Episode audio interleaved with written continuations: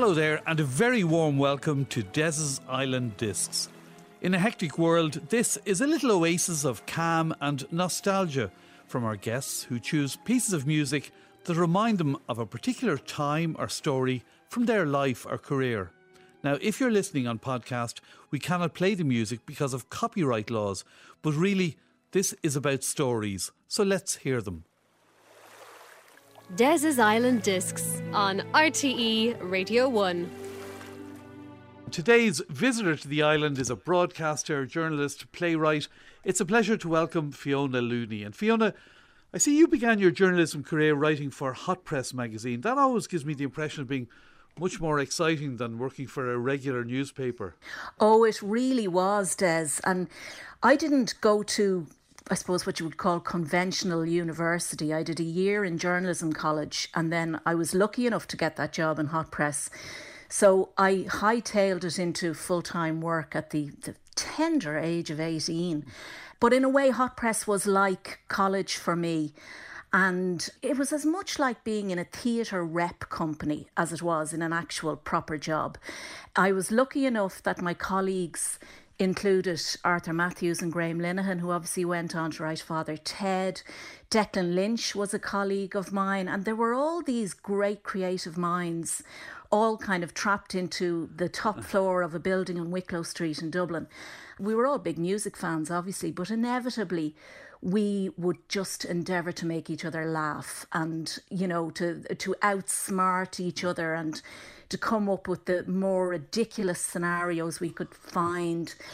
And eventually that became something that moved the stage. And Paul Woodfull, or Paul Wonderful as we used to call him back then, he came and jo- he joined the company and he put together the Joshua Trio, which was like a kind of a, I suppose, a tribute to U2 back in the day. And we all started contributing bits of kind of comedy and songs and sketches. And we used to do shows in the Baggot Inn. So it, it was kind of, I have to say, when I look back now, and it's a long time ago, it was the least appropriate mm-hmm. entry to the workplace I could have had because it really wasn't a proper job. And everything since then, I've kind of gone, oh, this is actually not as much fun as my first job, but it was terrific. It was a great learning experience. I can imagine, and and so different, and and you were to continue. I mean, later with Gerry Ryan, etc. You were you kind of still had that role of you could come in and have the crack. Kind of, uh, it's a very lucky and unique place in journalism. Yeah, I suppose journalism with a very small J, because it's funny actually. I remember not long after I left Hot Press, I got a job in the Sunday World, and I had been in the Sunday Tribune in the meantime, which was a paper that I loved, and I loved reading it when I was growing up. And I kind of thought for a while, I'm a proper journalist now. And then I got a column in the Sunday World, and I remember the night before it started, I was at home and there was a TV ad, which I didn't even know they were doing, for my new column.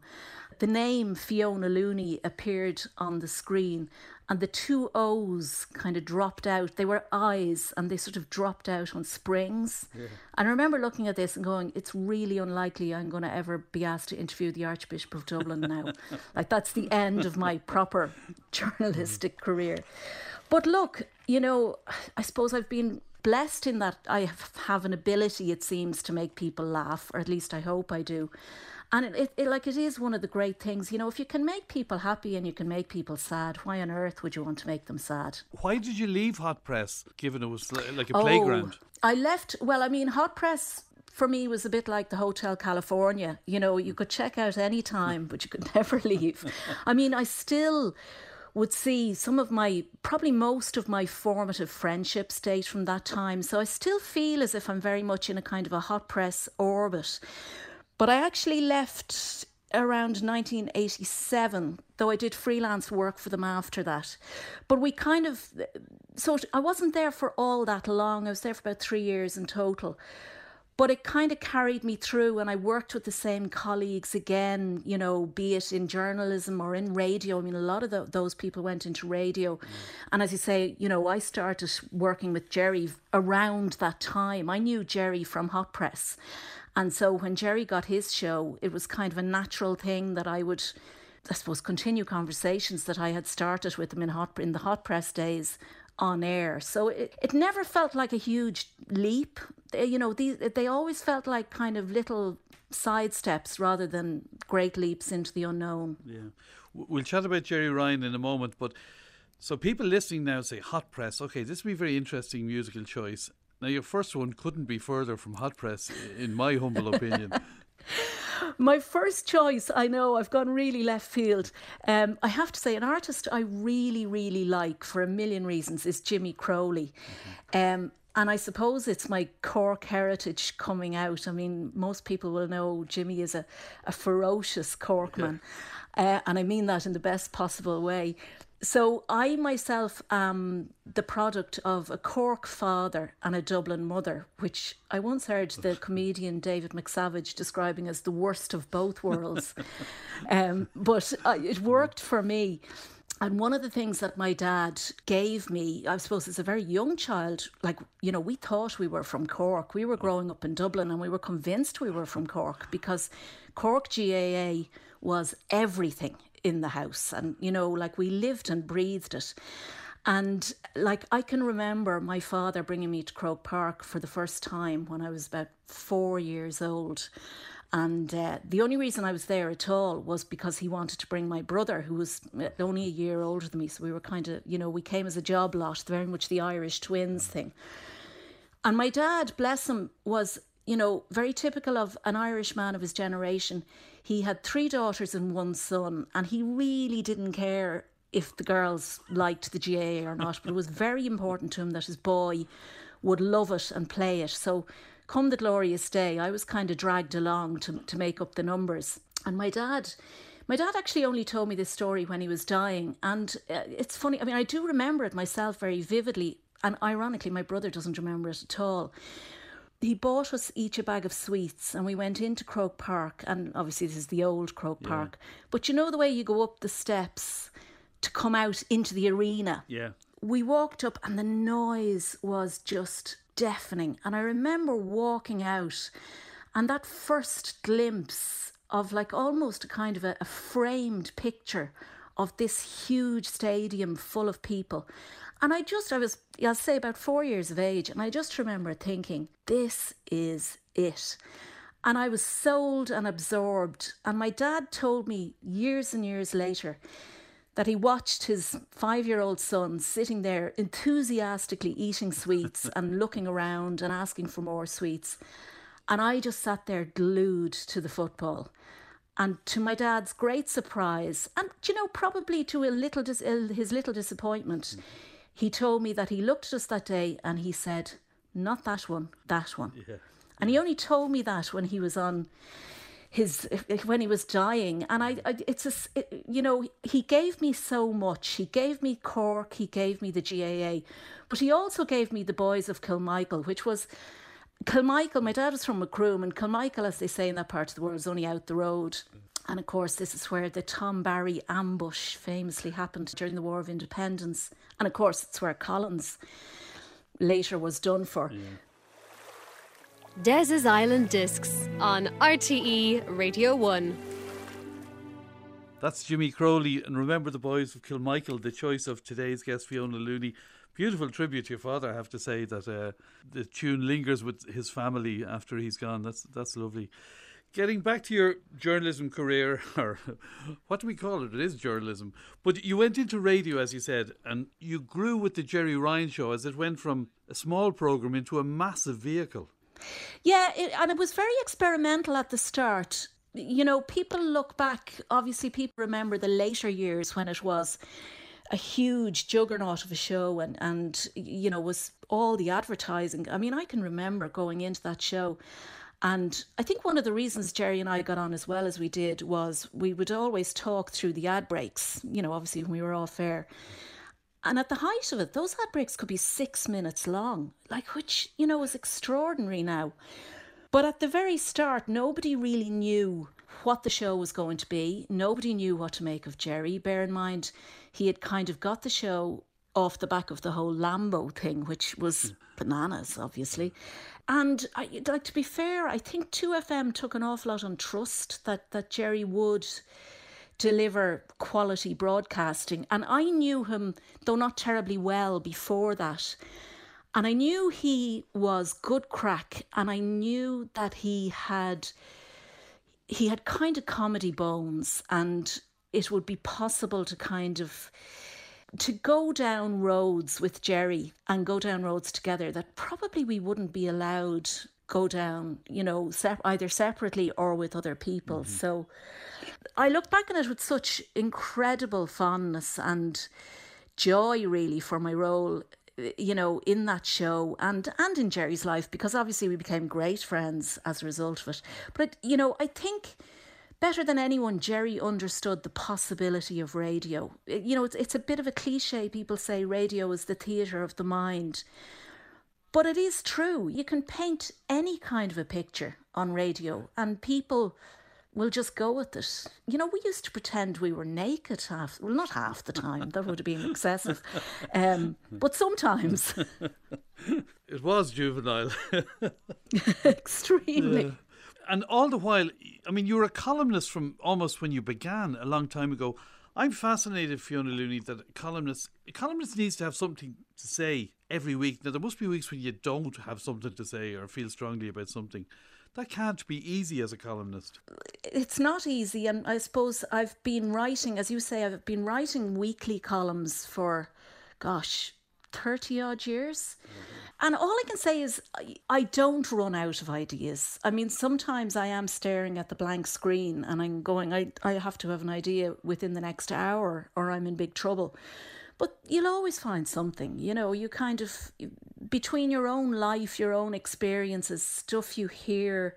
I'm a great fan of public transport because you can pick up so many things, and not just for columns. You know, I've picked up stuff for plays and for other comedy things that I've done just from earwigging, you know, to people sitting on buses and the crazy conversations they have and you know, I remember many years of, years ago being on a, a Dublin bus.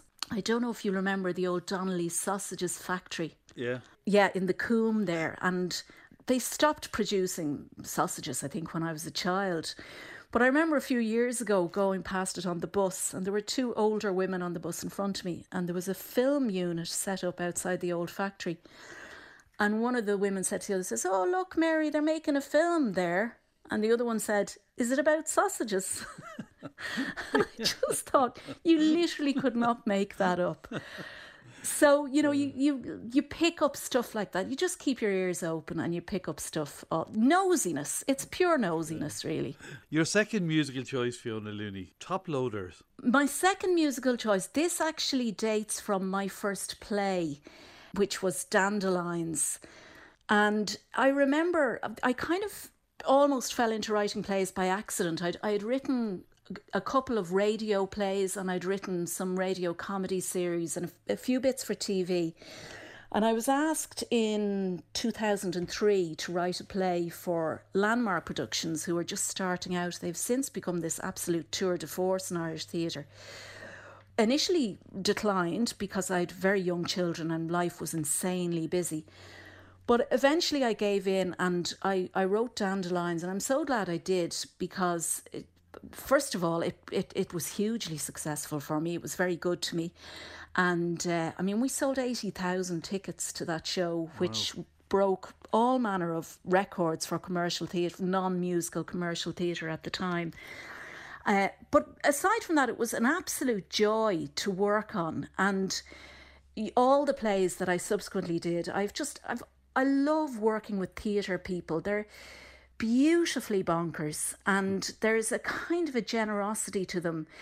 You know, I had come from newsrooms and from a kind of a print background where eh, you know, you're more likely to get a punch in the face than a hug in a lot of newsrooms. And suddenly I was in this world where it's all lovey and, you know, and it is lovey. It's the cliche, but it is like that. And everyone loves each other and it's all happiness and hugging and all that. And it was just such a pleasure to be in that world. And I've such fond memories of, of Dandelions in particular, because it was the first one with the, that amazing cast of Pauline McLynn and Deirdre O'Kane and Keith Duffy and Dawn Bradfield. And we all just got on so well together. And this song is actually in Dandelions, and it just brings me right back.